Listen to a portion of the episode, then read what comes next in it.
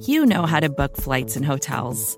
All you're missing is a tool to help you plan that unbelievable travel experience. That's why you need Viator. Book guided tours, excursions, and more in one place. There are over 300,000 travel experiences to choose from, so you can find something for everyone. And Viator offers free cancellation and 24 7 customer support for worry free travel. Download the Viator app now and use code Viator10 for 10% off your first booking in the app. Find travel experiences for you. Do more with Viator.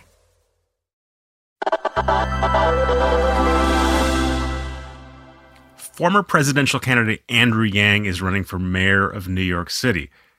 Earlier this week, Recode reported that his campaign has cut ties with one of their fundraisers who's been accused of sexual misconduct. Question for the campaign is why it took so long for them to figure this out. These accusations have been following the fundraiser for years, and that raises questions about Yang's vetting process and his campaign in general. Joining me with the story is Recode's Teddy Schleifer. Hi, Teddy. Hey. Uh, let's talk about who we're talking about here. Who is the fundraiser, that former fundraiser for Andrew Yang, who is no longer a fundraiser? We're talking about a guy named Shervin Pishevar, who uh, is not a household name for most folks, but he was a very prominent Silicon Valley investor, sort of made his name and his wealth with an early investment in Uber. He was a close associate of Uber founder Travis Kalanick, who people may remember was ousted as CEO. And he was also a, a fairly large Democratic donor. Um, you know, he's someone who, uh, like lots of people in tech, have used their fortunes to uh, start becoming a, a, player in the political world. So he's a big deal. He's a big deal. And where does the sexual harassment charge stem from? And, and what is the sort of status of that charge? Yeah, I mean, I guess one way to think about it is he, he certainly was a big deal, is maybe how it should be rephrased. In 2017, uh, kind of at the height of the Me Too movement, uh, you know, a number of uh, men in Silicon Valley were accused of sexual misconduct, and uh, Pishevar was probably one of the most prominent cases out here. Multiple women told Bloomberg that Pishevar forced himself onto them and kissed them. There was also a rape allegation published in the media that was later proven to be based in, in part on a falsified police report. So there was a lot going on. Pishevar denied the claims, to be clear, and said he was the victim of, of a smear campaign. But it did affect his career. Uh, you know, Pishevar eventually moved to Miami, where he's kind of been keeping a low profile, but slowly entering the business world again. And as this makes clear, he's also entering the political world again. It was interesting in the aftermath of the Bloomberg story in late 2017, a number of prominent Democrats, including Cory Booker and Kamala Harris, people who had taken uh, money from him in the past, donated the money to charities and nonprofit groups to make amends for taking Pishevar's money in the first place. So there was a political fallout, and you know his money became uh, toxic, at least to those two politicians. And it's been three years, and now he's slowly reemerging on the political scene. What was Pishevar's uh, relationship to the Yang campaign up until this week? So he was involved in a fundraiser that the Yang campaign was hosting with a number of tech leaders. Um, you know, there were three dozen people, a lot of them in New York, who were raising money for this event. So it's not as if, you know, he was not a campaign aide, he's not paid by the, the campaign.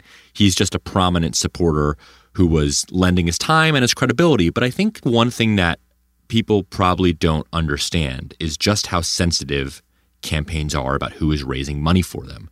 Typically, there's a whole vetting process to make sure that people who have any unsavory ties or certainly uh, Me Too allegations don't get anywhere near a candidate. And that raises questions about Andrew Yang, who, you know, by most polling is the frontrunner or a frontrunner to for sure to be New York's next mayor. You know, this was information that should be on the first page of Google. Um, you know, this is not a hidden uh, Me Too allegation. This was quite prominent and certainly raises questions about what sort of vetting and what sort of Googling Andrew Yang is doing. Yeah, it's, it's as a New Yorker watching Andrew Yang run for mayor is pretty interesting because on the one hand he's got a lot of name recognition. That's what happens when you run for president. People know who you are, at least they've heard of you. Um, I was surprised to learn that he is actually is a New York resident. He's someone I always thought lived in, in California, uh-huh. and and his campaign has been, you know, at least on Twitter, dominated by depending on how you think about it, either missteps or things that just generate a lot of attention. But clearly, he has uh, support from outside New York City. How unusual is it for uh, a former Silicon Valley guy who's in Miami to be raising money for someone who's running in New York City. Is this part and parcel of, of politics in 2021, or is this unusual? Well, Yang, you're right, is depending uh, on his national name ID and his national donor base. The New York City mayoral election always gets a lot of attention because it happens in an off year. And frankly, there are some bored reporters out there and people want to read into it. But also, it's, you know, the nation's largest city. And, you know, the person who becomes mayor ends up becoming a national political figure by virtue of that. So it's not that unusual that Andrew Yang or, frankly, someone like Ray McGuire, who's also running for mayor, will have uh, support from business leaders nationally. Uh, and I think Yang will do very well here. And I think there's going to be a lot of Silicon Valley money that's going to flow into the mayor's race and to his campaign specifically. So you wrote the story, and you know Teddy gets results. Uh, Shervin Pishevar is no longer associated with the Yang campaign.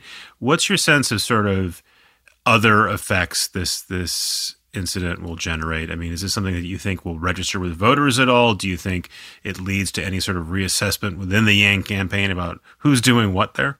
I think the biggest takeaway, honestly, is beyond the Yang campaign, beyond Shervin Pishevar, beyond this one event. There are a lot of men who've been accused of sexual misconduct, you know, in the Me Too movement, and we're now a couple years later, and you know, I talked with some women leaders who are trying to assess should these people be welcomed back, and how should they be welcomed back.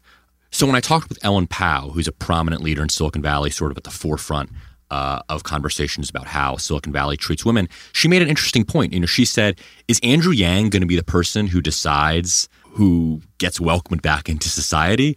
Um, she's worried that we're on this path to, she says, taking everyone back and having the same problems all over again. Uh, and you know, I think she's speaking for for women who are concerned that um, you have this uh, decentralized system where individual campaigns or individual actors in society are making decisions about how America should be repaired. These are thorny questions, and I think there's going to be a lot more debate going forward. And there's not always going to be an agreement uh, among people about what is appropriate and, and what isn't. Teddy, thanks for your time and thanks for the story. You can read Teddy's full story at recode.net.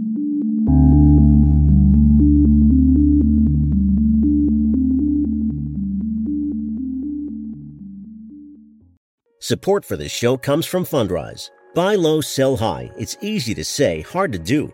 For example, high interest rates are crushing the real estate market right now. Demand is dropping and prices are falling, even for many of the best assets. It's no wonder the Fundrise flagship fund plans to go on a buying spree, expanding its billion dollar real estate portfolio over the next few months. You can add the Fundrise flagship fund to your portfolio in just minutes and with as little as $10 by visiting fundrise.com/vox. Carefully consider the investment objectives, risks, charges and expenses of the Fundrise flagship fund before investing. This and other information can be found in the fund's prospectus at fundrise.com/flagship. This is a paid advertisement.